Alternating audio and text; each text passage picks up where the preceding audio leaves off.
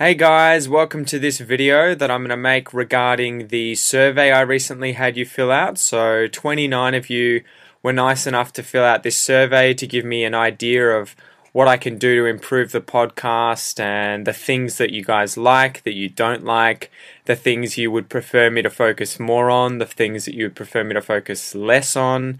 Um, I think I asked questions regarding podcast length, if it was too long or too short, etc. So I'm going to go through each one of those questions and make this video obviously to put on YouTube so you guys can see what other people uh, overall voted for or suggested I, I do based on the survey. So let's get straight to it. Now, the first question was I wanted you guys to rank episodes from most liked to least liked and you can see that everything was pretty close. So I think based on the scores down the side here, it's ranked pronunciation first as the episode type that you guys most liked and ranked at the highest um, level of number one. And then expressions and walking with Pete came second here with a score, an overall score of three.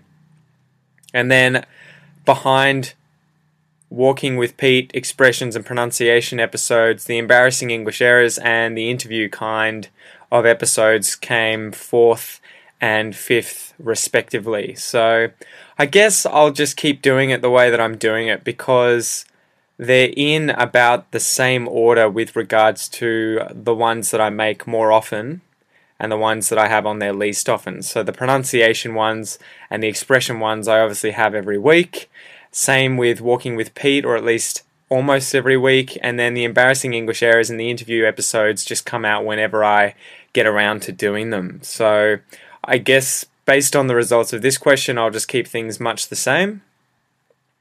Ideal episode length. So this was the second question. What is your ideal episode length? It looks like only two people voted for less than five minutes. 17 of you, about 60%, liked episodes between 5 to 10 minutes long.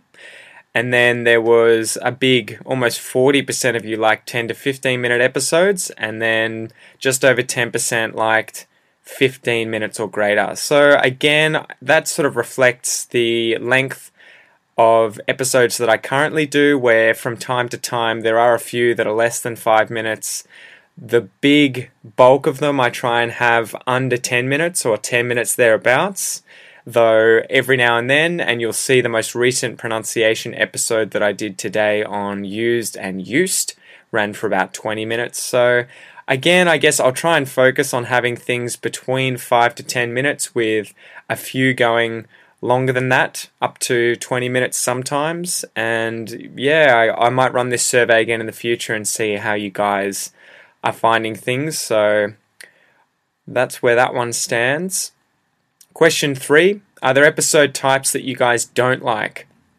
This was interesting. I think I didn't expect the interview types to get the least amount of likes. I was worried that you were going to really dislike the slang terms or the embarrassing English errors ones, but they did get a few votes. But overall, it looks like the interview ones were least liked, so I guess I'll focus a lot less on doing the interview ones. I might focus a little less on embarrassing English errors as a result of this.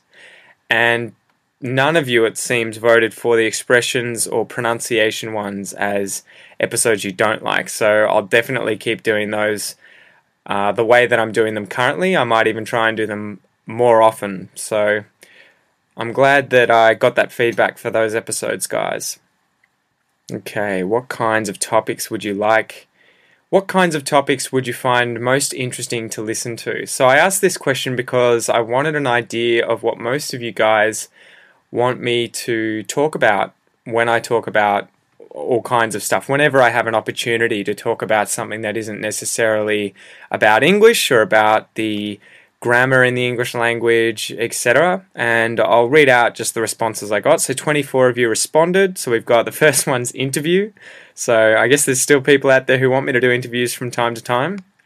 Uh, when you talk about personal Australian stuff, it feels more natural. So Thanks for that response. Everyday English, again, fitness and health topics, expressions, discussion of Australian current affairs, culture, food, school, fashion, slang terms and idioms, pronunciation, Australian common expressions and just about life, slang terms and expressions, history, Aussie and general English slang and expressions, a bit of grammar, talking about Australian topics and news, current news, youth, Australian culture, animals and nature, your travel, Australia, you, phrasal verbs, native expressions, pronunciations, something related to movies, Melbourne and Australia, expressions, the trends in Australia, Aussie culture, such as food, for example, daily English conversation, grammar, structural and pronunciation,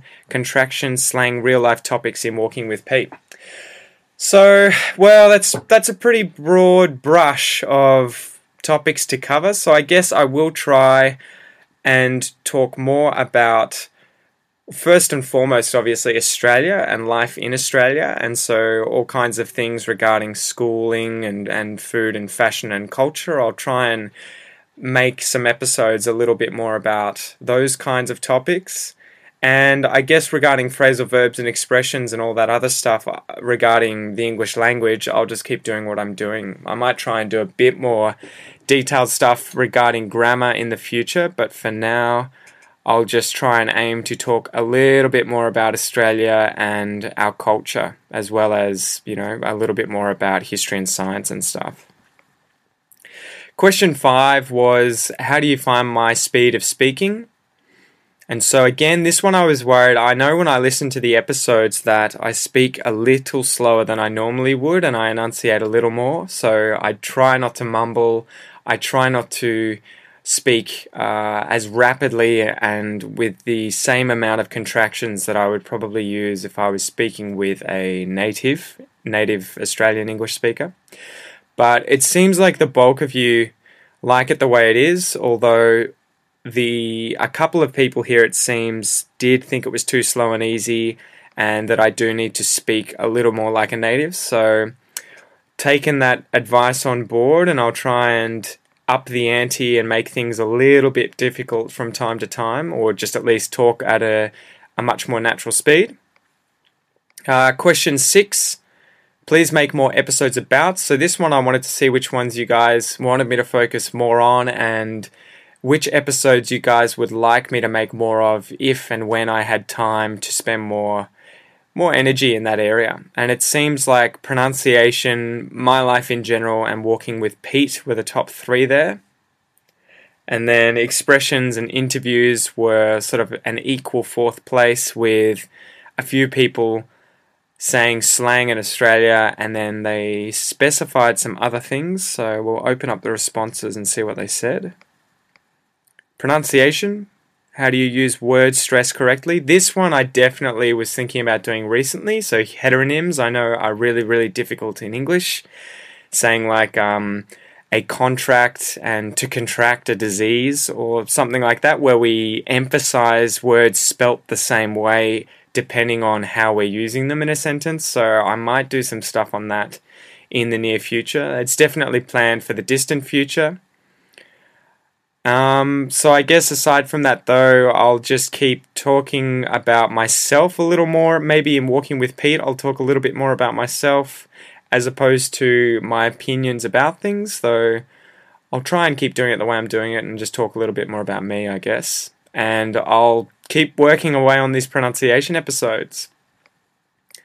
Um, question seven, I'd like you to talk more about. So, this one I sort of listed a whole bunch of different kinds of topics, and it seems like you guys want me to talk about anything and everything, was in place number one.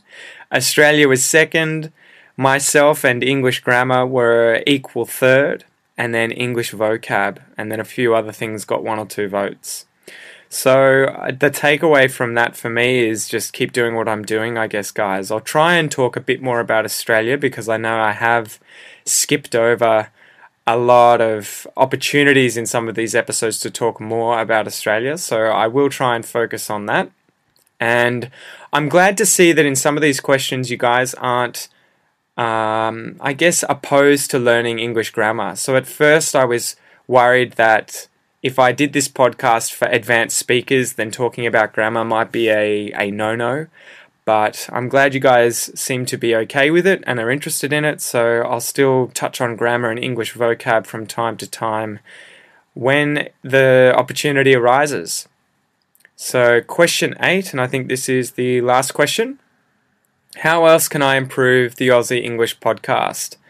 So, I had quite a lot of res- responses here, and I think the overwhelming response was just, you know, you're doing well, good job. And I, I, really, really appreciate all the responses from you guys, all of your support, and everything else. So I really, really wanted to say thank you, thank you so much for your support and for listening to the podcast. And yeah, I, I might go through these a little more in detail on my own as opposed to talking about them now and take on board some of the messages you guys have sent me.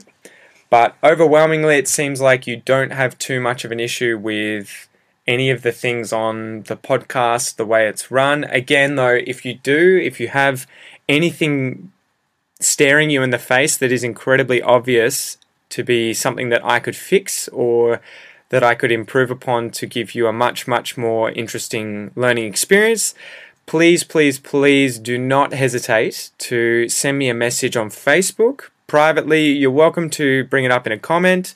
You can email me. Um, you can chat to me on the website as well at www.theaussieenglishpodcast.com. So, yeah, I am definitely open to hearing any kind of constructive criticism from you guys. Anyway, that's probably long enough. So, um, again, I want to say thank you so much to everyone who filled this out and that I have definitely taken on board what you've said. I will try and improve upon those things and just keep doing what I'm doing and giving you guys more and more resources to improve your Aussie English. So, all the best and thanks again, guys.